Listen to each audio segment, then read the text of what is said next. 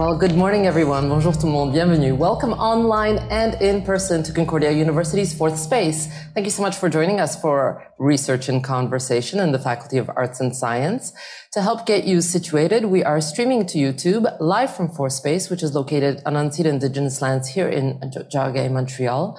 And we'd like to extend our gratitude to the Kanien'kehá:ka Nation, who are the caretakers for the lands and waters we're meeting on today for their teachings about the earth and our relations. If you're new to Fourth Space, welcome once again, online or in person. We work with our university community here in order to mobilize and exchange knowledge by creating daily ways and formats for us to be able to do so. Podcast conversations such as today's roundtables, uh, workshops, hackathons, etc. We're so very pleased to welcome back Associate Dean of Research Patrick Leroux into Fourth Space and his special guest, Claudine uh, Gauthier here this morning as they embark on a conversation about Claudine's work, impact of aging and lifestyle on the brain. We're so excited. We've got such a packed day that I'm going to pass the floor to Patrick now. Welcome. Thank you, Anna. This is great. Thanks for having us yet again. Um, we've been meeting with researchers in the Faculty of Arts and Science uh, over the course of the year, and today we actually have three uh, three colleagues coming in. Uh, Claudine Gauthier, Associate Professor of Physics, uh, who I'll start my conversation with, uh, followed by Tianming Zhang, an, an, assistant professor, sorry, in chemistry and biochemistry, and finally Marek Majewski, an assistant professor in chemistry and biochemistry as well. So it's a day of science. Um, I'm not necessarily in my comfort zone, which is, which is actually pretty exciting. Um, but, uh, I mean, literature, obviously, and, and uh, performing arts, and I haven't really um, done or thought about uh, chemistry, physics, biology uh, since 1987. um, so, so this is uh, nothing's changed, right, since the 80s. No, right. Uh, Claudine Gauthier, it's, it's truly a pleasure um, having you here today. Um, we've had exchanges over the past uh, past while on, on, various topics, but this is an opportunity for us to really dive into into your research. Um, I'll, I'll, summarize. So, Dr. Gauthier uh, completed her PhD in um, investigating cerebral physiology and healthy aging using quantitative fMRI, so functional magnetic resonance imaging. Uh, at the University of Montreal. And after a PhD, uh, Dr. Gauthier did a postdoctoral uh, fellowship in neurophysics and neurology at the Max Planck Institute for Human Cognitive and Brain Sciences in Leipzig, uh, Germany. Um, she joined Concordia as an assistant professor in uh, 2014 and became associate professor in the Department of Physics uh, in, in, 2019. Um, I, would like to point out also that uh, she holds the Henry J.M. Barnett New Investigator Award from the Heart and Stroke Foundation of Canada. And uh, extremely uh, importantly, I think, um, is the uh, Hornstein Chair holder of the um, of cardiovascular imaging at the Montreal Heart Institute. Uh, so, professor at Concordia in physics, yes, uh, chair at the Heart Institute. You've done, uh, you, you've studied in biochemistry, in neurology, uh, neurological sciences. How, how did, how did, what is your trajectory? How did you end up in physics, uh, going through all these various permutations of scientific inquiry? Uh, tell us a bit about that, please. Um, well, I started in biochemistry, and, and uh, my theory about this is my entire family is engineers, and I was trying to get as far away as engineering as I could, and then I slowly drifted back towards, you know, my roots. And so I uh, started in biochemistry, and then in my master's degree at McGill, also in biochemistry. But I actually found that uh, biochemistry was very it's very manual. Mm. to say you have to, you know, manipulate little tubes and, you know, I'm kind of distracted and, and often a little bit clumsy. So I would often have trouble with my experiments, spill it, you know, miss my timing. I don't know. I wasn't very good at it. And I had some friends who were doing imaging at the Montreal Neurological Institute and I would have lunch with them and I thought, oh my God, these people, they look so happy doing what they do. And I want to do that. Right. And I think one of the reasons why they were so happy doing it is that imaging is a very new field, especially mm. then. Um, and so it's very collaborative, right? And I think that's kind of what I, I wanted, something that was very collaborative. And so I moved on to imaging and never looked back. And, uh, and in imaging, then I kind of did a lot of um, more kind of technical development during my PhD and my postdoc, uh, which was the kind of physics aspect. And then did some application in physiology because that was kind of closer to my um, original interests in starting university. And then in the end, kind of combined them together. And uh, yeah, got hired at um, in physics to try to develop the kind of medical physics part of the, right. the program. Yeah, because the the medical aspect and the uh, basically your study in, in lifestyle choices, uh, yeah. uh, and we'll get to that in a moment. Uh, also open doors to uh, to engage. Mm-hmm. Uh, so, so you're you're, you're involved with in Engage. You're also involved with the AI Institute, the Artificial Intelligence Institute. Um, I think it's the cluster on uh, artificial intelligence and, and science. Um, could, could you tell us, um, I guess, what, what is the fundamental focus? Uh, if you had to summarize like the one the one theme, mm-hmm. the, the, the, the, you know Christmas dinner party, uh, one, one line description, and then we can uh, dig in. Um, yeah. So imaging is a very versatile yeah. tool, but it, but it's often used in non-quantitative ways. And I think the problem with that is that you can't compare different people that may have disease uh, together if you do that. And so really the focus of my research is to try to develop and use quantitative techniques using MRI to study aging, disease, lifestyle, mm-hmm. right? But really focusing on this quantitative uh, aspect of it. Right, and the quantitative aspect is uh, part lab work, so controlled lab uh, experiments, but also I, I, understand you also have students looking into uh, publicly available data. Yeah. Um, how, how, does that work, and, and how how do these do data sets compare, and how do they complement each other? Yeah, so publicly available data sets uh, tend to be very large data sets, mm-hmm. but they often don't have a lot of quantitative information in them uh, because th- those are much harder to acquire and often they require special manipulations and things like that.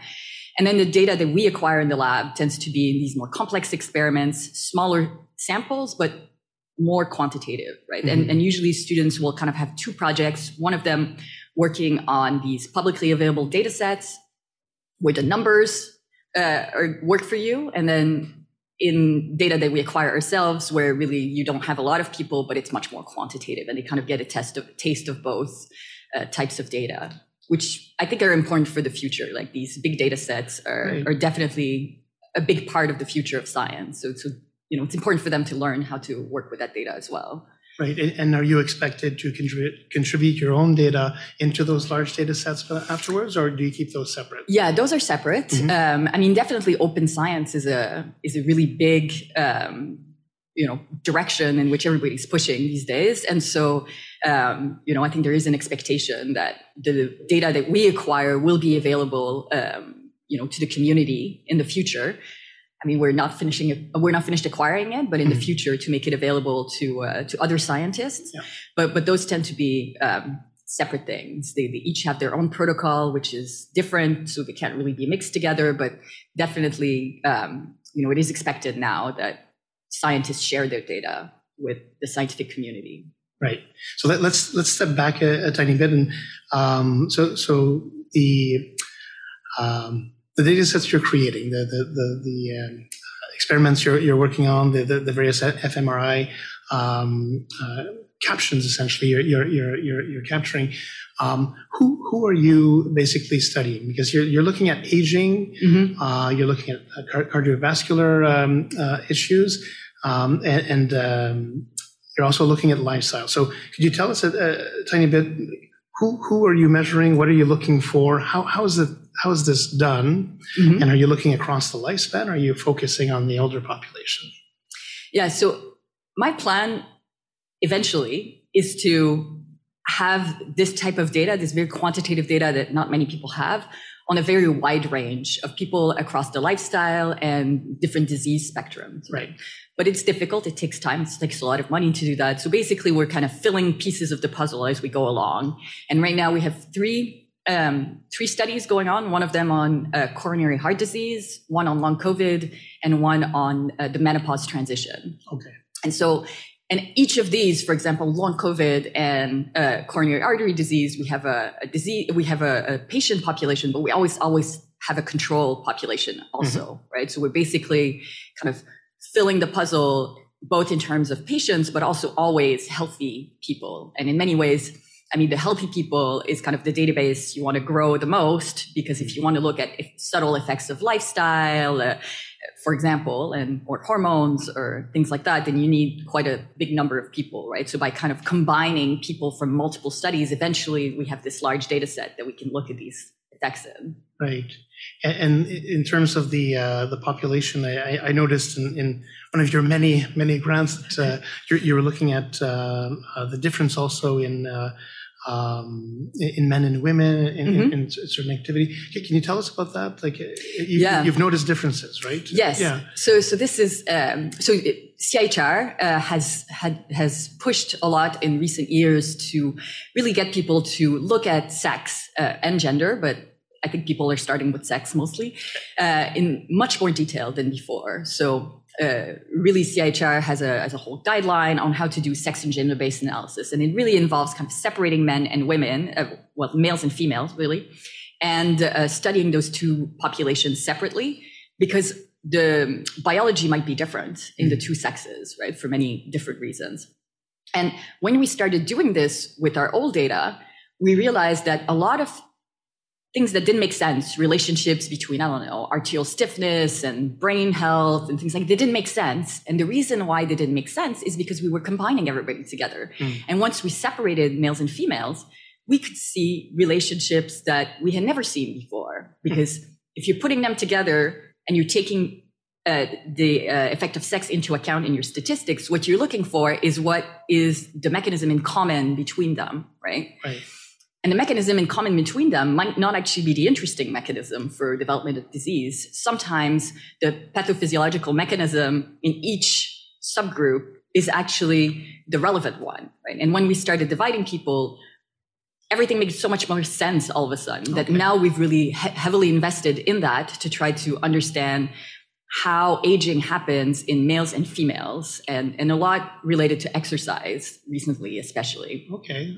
Can you give us an example yeah so for example we've been um, looking at data um, on exercise intensity and how it relates to brain health in males and females in middle age and old age. And what we've been finding is that for example in males to get a benefit in terms of brain health uh, of exercise um, males need um, relatively high ent- intensity of exercise. Low mm. exercise intensity doesn't really do that much for them, but if they do more high intensity exercise, they get more benefit. Females, on the other hand, are completely different. So vigorous exercise doesn't seem to make that much difference, but a total dose of exercise and especially walking is very beneficial. Mm. So that you know the recommendations right now, which are really based on this kind of more intense exercise are really appropriate for males, but not so much for females. It's not that it's not beneficial right. for them, but really, I think guidelines towards uh, for for females in our data really show that it, it should be more geared towards uh, walking and total dose of exercise, no matter what type of exercise it is. Okay, and is this true true throughout their entire lifetimes, or is this a specific uh, yeah. population you're looking at? So for males, it's true in, um, I mean, the, the, data only starts in people in their 30s. Mm. So in males, it's true, it's, it's, true throughout that later years lifespan. So okay. basically middle and older age. Mm-hmm. In females, on the other hand, it's mostly true in older females. So younger females who are not menopaused yet don't really seem to derive a benefit for, uh, from exercise in our data, though I really need to uh, emphasize that this seems to be due to the presence of estrogen. Hmm. So probably what happens is estrogen, because it's so protective, basically means that you really don't see the effect of exercise right then, right. but it probably has a beneficial ex- uh, effect on later life, right? Okay. So basically, um, estrogen would mask any effect of exercise while it's still there but if you do exercise, then in later life you would be healthier, right? But we don't see it right away until menopause, basically. Right. And how how will we see this? How do you measure this? So so you work with imaging, uh, yeah. brain and, and, and, vascular imaging. Uh, so you're looking at very specific moments. Yeah. Um, how would you anticipate the, these benefits, uh, the estrogen-related benefits, in, in, the long run? Yeah, so probably it has to do with um, vascular structure, right? So we know that ves- blood vessels become harder um, in aging. So basically, blood vessels in their walls mm-hmm. they have a protein that's called elastin, and elastin is called like that because it's basically like elastic. It can be stretched, and this is what makes um, uh, blood vessels compliant, so they can increase their um, their diameter in response to a bolus of blood, basically that comes from the heart. And just like if you stretch an elastic many times, it'll start to be stiffer because the uh, proteins inside that are elastic break. The same thing happens with elastin. So as we have heartbeat throughout our lives, the elastin protein breaks down and it's not replaced. And so right the more we age, the more our vessels become stiff. And we know that um, exercise and uh, other, you know, positive lifestyle um, um, experiences will tend to make this process happen less. So there will be less breaking of these elastic proteins, and so the, the vessels stay healthier.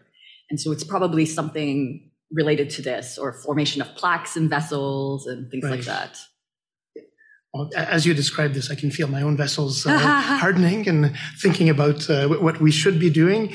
Um, I, I, like to um, understand who, who, your principal interlocutors are. So you're working, you're, you're, working in your lab, but you're also working at really across different institutes, Engage mm-hmm. AI, as we mentioned, um, and, and, also with the um, uh, with the Heart Institute uh, um, and, and as well.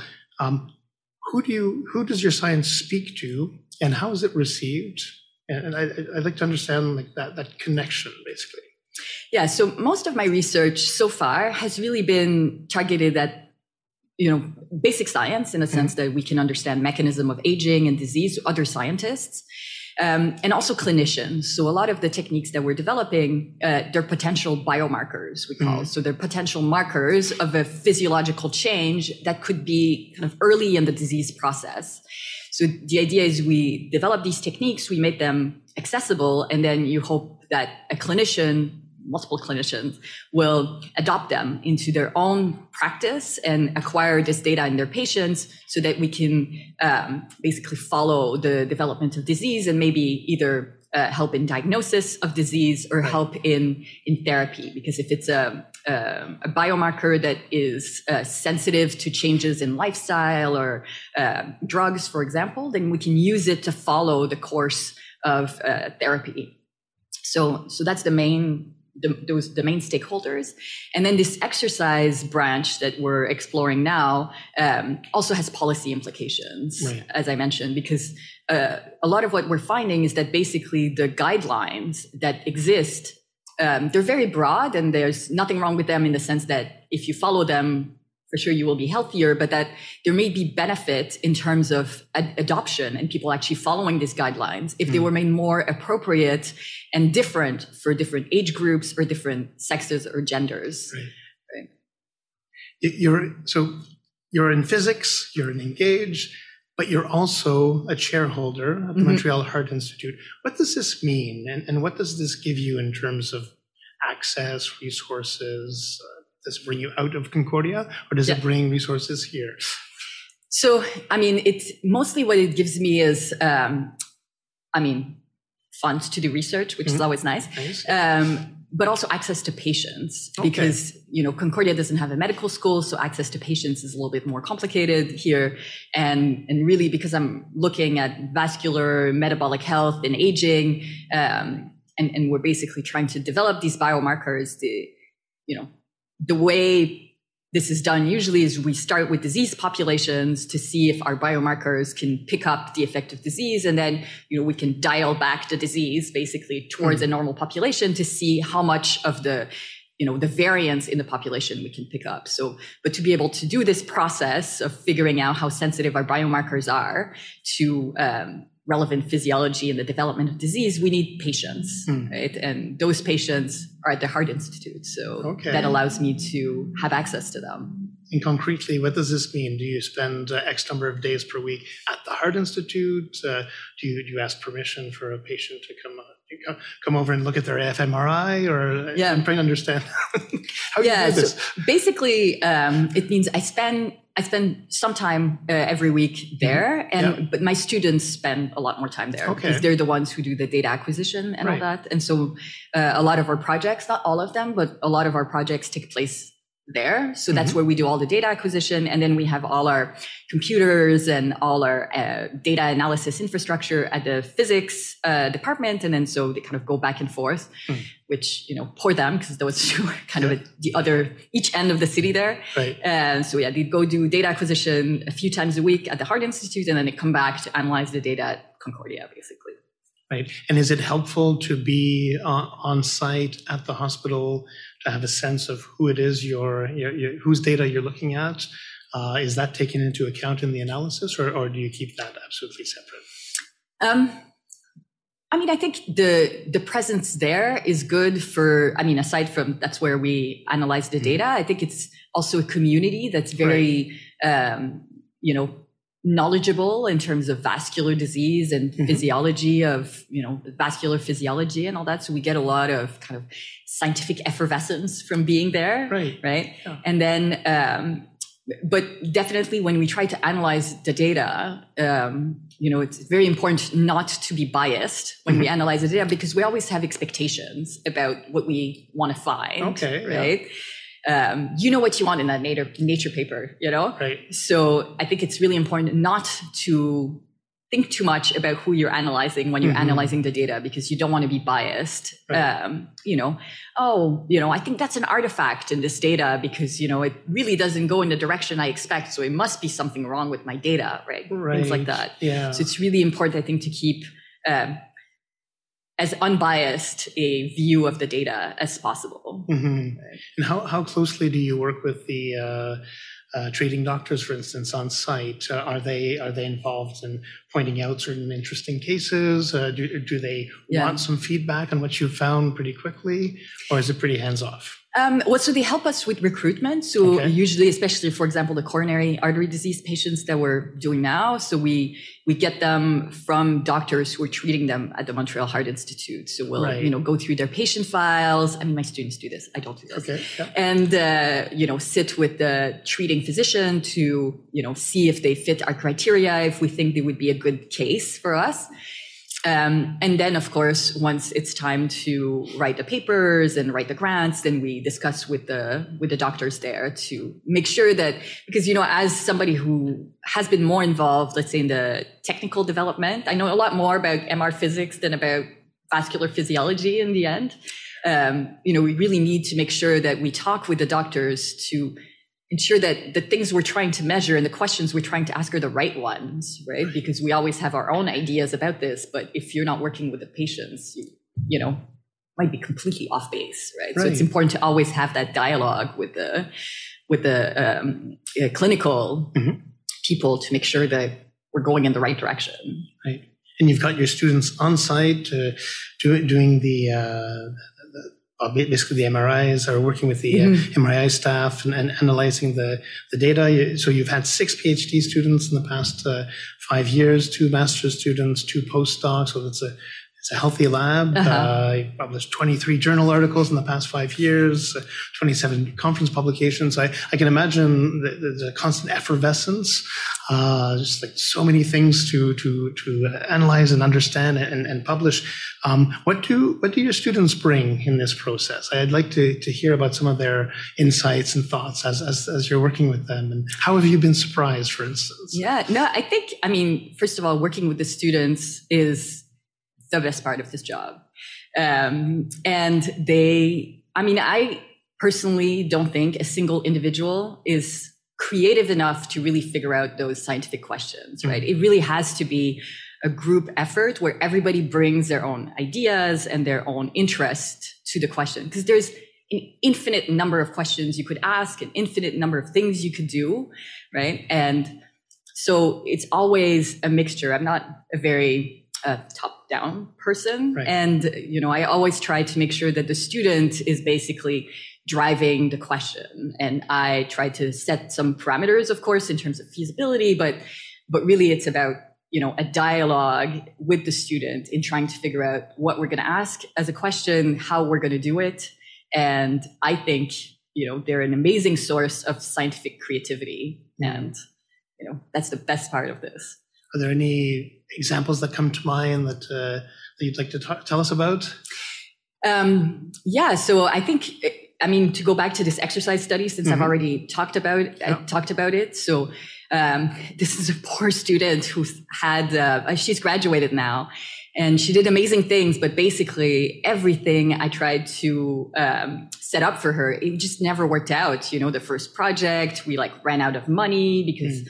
you know, we didn't have, um, the recruitment wasn't working well. And then she was supposed to do something else and a pandemic happened. And so she was very, very unlucky. And so she really had to spend a lot of time kind of bootstrapping her PhD in many ways. And she's the one who really came up with the idea of, you know, taking these exercise questionnaires and, and really trying to systematically um, figure out how you could quantify in terms of metabolic equivalent and type of exercise, uh, how you could quantify exercise uh, from these questionnaires, which, you know, don't give you directly that information right. and then kind of relating that to brain health and hormones and you know I, I didn't I mean, I told her about this data set, but, but mm-hmm. she's basically the one who drove the ideas, right? Okay. And really came up with how we could look at this exercise question in a way that I could never have done because I actually don't really know anything about exercise. Right, that's interesting. And was there a temptation then to sort of reach out to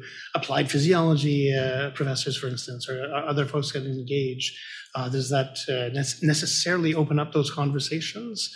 Yeah. yeah. So yeah, no, I think I mean this is a first step. Like mm-hmm. we are just uh, um, you know working on this data set now, but for me, definitely, it opens up a lot of questions that can lead to very interesting collaborations. So, for right. example, um, I'm um, starting this collaboration with uh, Marta Kersten-Oertel in mm-hmm. uh, engineering to really try to use um, uh, apps to uh, develop apps to quantify um, activity and lifestyle a little bit better and then to use ai to try to look at these big data sets and kind of collect our own data sets mm. uh, for this right in a way that you know i wouldn't have thought before if we didn't have this project in collaboration with my student. Right. And, and what what is um, what are you hoping for in terms of that collaboration with the ai institute? What, what is the what are the potentialities uh, for your research yeah. So I think these are very complex questions, right? These lifestyle. There's mm-hmm. so many facets to lifestyle. And I think standard statistical analyses can, diff- can, can, it's difficult to capture what's actually happening because you have your a priori ideas and perhaps biases about what you're expecting to see, yeah. right? And you're, you're trying to, to, you know, fit extremely complex data into relatively simple statistical model that you can come up with as mm-hmm. a human person mm-hmm. right and i think ai has a lot of potential in kind of making us think about these extremely complex data in new ways by extracting patterns that we would have never from a priori information come up with Right. Right. So it's it, it's an I think AI is an amazing tool for hypothesis generation. Okay. Basically. Right. Assuming the data the data is properly. Uh, yes, of course, you know, of course. no, no. Data curation is yeah. you know a whole difficult thing to do, but but if right. you do get good data and you have enough of it, then I think AI has amazing potential for generating hypotheses that we would have probably come up with eventually, but who knows how long it would take us to right. get there. So it's, it's accelerating the process. It's giving yeah. us better tools. Exactly. And, and how do we how do we uh, integrate those those hypotheses? Yeah, I think we don't have a good solution to okay. that yet. I think we're just scratching the surface of what AI can do. But but basically, I think what AI can do, at least the way I see it, is you know, help us extract these complex patterns out of the data that are completely based on the data, not on any a priori idea that we had about the data. Mm-hmm. And then, and then we can look at those, try to see if we can use those patterns that we've extracted to generate new hypotheses about what the physiological process is. And mm-hmm. then we can go and find our very quantitative, you know, targeted data to test that new hypothesis about the data. This is exciting. So you've been at Concordia for nine years. Apparently. and uh, the trajectory is absolutely astounding. Um, and just just coming back to, uh, um, to, to, to your progression from biochemistry to uh, uh, the neurosciences into physics and looping into AI and, and, and touching it, touching upon uh, uh, cardiovascular and, and um, uh, cerebral me- metabolic imaging. Um, it, it, seems like the, there's so many possibilities right now, and I can I can see you involved on so many fronts. Um, what do you what do you imagine for the next nine years? How, how, do you see yourself? Where do you see yourself going? And what would you love uh, to do, especially? Well, first of all, I would need an army of students. army of students. and I think really what I'm interested in is trying to really go into these, um, yeah, this direction of trying to understand lifestyle in this very kind of holistic fashion, right? Because I think this very reductionist approach that we've used so far towards understanding lifestyle, I don't think it can work. I think lifestyle has extremely complex uh, effects on, you know, every aspect of the body and mental health. And therefore we're going to need very different tools than what we've used in the past to mm. try to understand lifestyle. And to be able to do that, we need many more types of data that we've had before. We need, you know, new analysis tools. We need, um, you know, yeah, mostly those two things, I guess. And, and you know, that's kind of where I want to try to go is to really explore how we can understand the, the complexity of it in, you know, using all these new tools, these new data sets, all these new things that are you know, really starting to emerge now, right? These very large consortia that have these very large data sets, our mm. own, you know, very quantitative data, uh, yeah, AI and, you know, multi, uh, multivariate analysis, which is also, you know, developing really quickly right. to really try to understand, you know, how lifestyle in all its complexity can affect, uh, can, can, you know, change brain health in all its complexity, right? right? It's two very complex things kind of, you know, interacting together. And it's very hard to capture that. And you've cautioned us uh, about uh, taking into account uh, sex and gender, for yes. instance, the different moments exactly. in life. Uh, uh, when, when, you when you talk about lifestyle, so I'm, yes. I'm, coming from the humanities and social sciences, so I, I, I might have a different uh, understanding of what you mean. What do you mean by lifestyle data? Yeah, so lifestyle data um, can be almost anything that you know relates to how a person lives their life. But i think in its most simple form in in um, you know life sciences what we're mostly talking about is things like uh, exercise diet sleep. Um, i mean occupation also has a big mm-hmm. uh, a big impact generally. Um, so these kind of aspects right? And and it's actually really hard to quantify them. So things like exercise, to some extent, we know how to quantify that. But how about sedentary behavior? Mm-hmm. Right? That's mm-hmm. been a really expanding topic, but we don't actually have a good way of measuring that. People are not very good at knowing how long they've been sitting. And, you know, does it matter if it's you know 10 hours in a row or five and five uh, you know do you do it every day every other day right. um, you know do you all of these things about sedentary behavior, mm-hmm. we don't really know how to quantify that. But the even the tip of the iceberg that we can see shows us that it has a huge impact, right? right. But we don't actually know how to quantify it. And things like now that everybody has a smart watch and a cell phone, we can probably use that data to quantify it better. Yeah. But but right, like right now, the apps quantify activity, not sedentary behavior. Right. Right. So we would need a, a way of changing these apps to actually quantify sedentary behavior as well, right? Mm-hmm. Because probably that also has an impact, right? And then diet, do you do? Do you do questionnaires to people? You get them to take pictures of it and you analyze it offline using AI, right? There's many different things that we need to be able to quantify to really understand what a person's lifestyle is. And right now, you know, aside from physical activity and even that, mm-hmm. right, we don't have a lot. Right. And are we being sedentary here now? Oh, definitely. Uh, te- technically, but we're also yeah. engaged in conversation. That's true. And our, you know, our, our, our brains yeah. are, are, are, imaging up. yes. Um, is is the if, is the lifestyle of a professor uh, a healthy one, uh, given given what you've been looking at?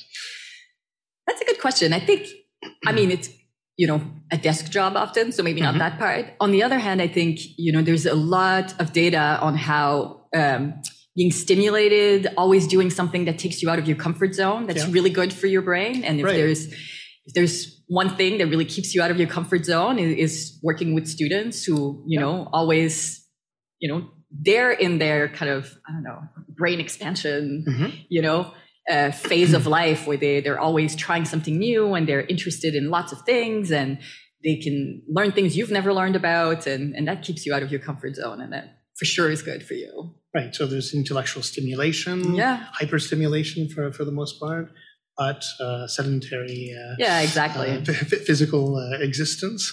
Probably teaching's good for you. You know, you're right. standing yep. and you're teaching, so that part I would think is good yeah. for you. Yeah. So a, a mixed bag as usual. Okay. It's a bit stressful, you know. Yeah. So maybe not that. what gets you up in the morning? in terms of research? You know, apart, aside from my kids waking me up. yes, so, so, that would be the first thing. Absolutely. Yeah. Yeah. So after that, yeah you know, me, I think I'm an understanding junkie. You know, I like what really gets me up in the morning is there's so many things I'd like to understand, mm-hmm. right? It's never ending. And, you know, I'm just, and not only science, anything. I just, mm-hmm. I really love to understand how things work. And that's what gets me up in the morning. Right. It's just like a whole day to figure things out. Nice. You know? And that's, that, I'm sure that's very contagious uh, enthusiasm as well. I hope so. Yeah. Uh, are there uh, are there topics that you um, you'd love to explore? Some researchers maybe uh, that, that you heard about, or, or, streams of research that you're too shy to sort of uh, yeah. approach. But can you tell us about that? So there's a there's a huge thing these days that uh, people are starting to develop um, imaging techniques for, and that's um, glymphatic flow. So mm-hmm. we know that you know the blood circulates in the um, in the vessels, but there's also uh, liquid outside the cells and outside the vessels. And we're now starting to understand that this liquid um, often is used in detoxifying the brain, right? Things mm. like those proteins that cause Alzheimer's disease. We know that they actually accumulate in this extracellular fluid and it needs to be drained. And that whole drainage system is so slow that for many, many years, we didn't know if it existed or not. Um, and now we're starting to be able to image that. And to me, that's that's absolutely fascinating. I'd love to be able to get into that, but uh, I haven't dared yet. Right. So this is brand new. Yes. This is yeah, terribly exciting. Yes. Uh, and, and, who who would your interlocutors be there? Um, in, in, what field are they working, and how how might you uh, poke uh, poke in and have a look and, and collaborate with them? Yeah, so I think there's the people who develop those techniques. I don't mm-hmm. think I would develop my own, right? Mm-hmm. So kind of the other researchers who work in imaging, and then you know I think a lot of the the topics that are related to this glymphatic flow or some certain diseases like Alzheimer's disease mm-hmm. and then sleep. So what we know okay. is that sleep is when this happens, this flow and this detoxifying, mm-hmm. right? So, um, and I think sleep is a incredibly important part of lifestyle also. Right. So, you know, that would kind of involve going more into the, um, figuring out sleep and how it works and how it interacts with all these other aspects of health and lifestyle to be able to, you know, promote health um, Right. And, we, we know how many uh, how many people today brag about how little sleep they they have. Uh, it's a sort of measure of success or importance, mm-hmm. and so we might want to reconsider that. Uh, you've worked with uh, pre-Alzheimer's uh, yes. patients as well, right? Um, so, so do you see this this study of the de- detoxifying uh, aspect of of the glymphatic system as, as something potentially interesting? Is it complementary to what you've been doing? Yeah, exactly. I think it's just another piece of that puzzle of right. how everything fits together, right? I've been working a lot on vascular health and mm-hmm. and there's also indication that the way this flow in the glymphatic system works is because every time there's a cardiac pulsation, it basically pushes the liquid a little bit and that's what helps to create this flow inside the brain, right? So it it's all related together and that's what's amazing about biology. It's incredibly complex. Everything fits together yeah. in this very messy way. Yeah. Uh, and, and that's what I like about it is try to understand the, the whole messiness and complexity of it. and you're you're leading you're leading us through this uh, complexity. Uh, I, I, don't think it's all that messy the way you you present it. It's a very coherent, uh, enthusiastic approach to trying to understand uh, overall systems. Um, uh, thank you so much for this uh, this conversation. Thank um, you. It's I, always I, so much fun to talk about these things. I, I feel so much smarter now, having uh, having listened to you, and uh, I'm very keen to learn more. Thank you so much. Thank you. If you have an idea for a podcast, please let us know. You can contact us by email at info.4 at concordia.ca or find us on social media at CU Fourth Space. All social media is managed by Jacqueline Wexler. This episode of the Fourth Space podcast is hosted by me, Maximus Delmar, and produced by Anna Voklavek and Douglas Moffat. Editing by myself, Douglas Moffat, and Chanel Lees Marshall. Additional thanks to Supercontinent for providing our theme music. Thanks for listening.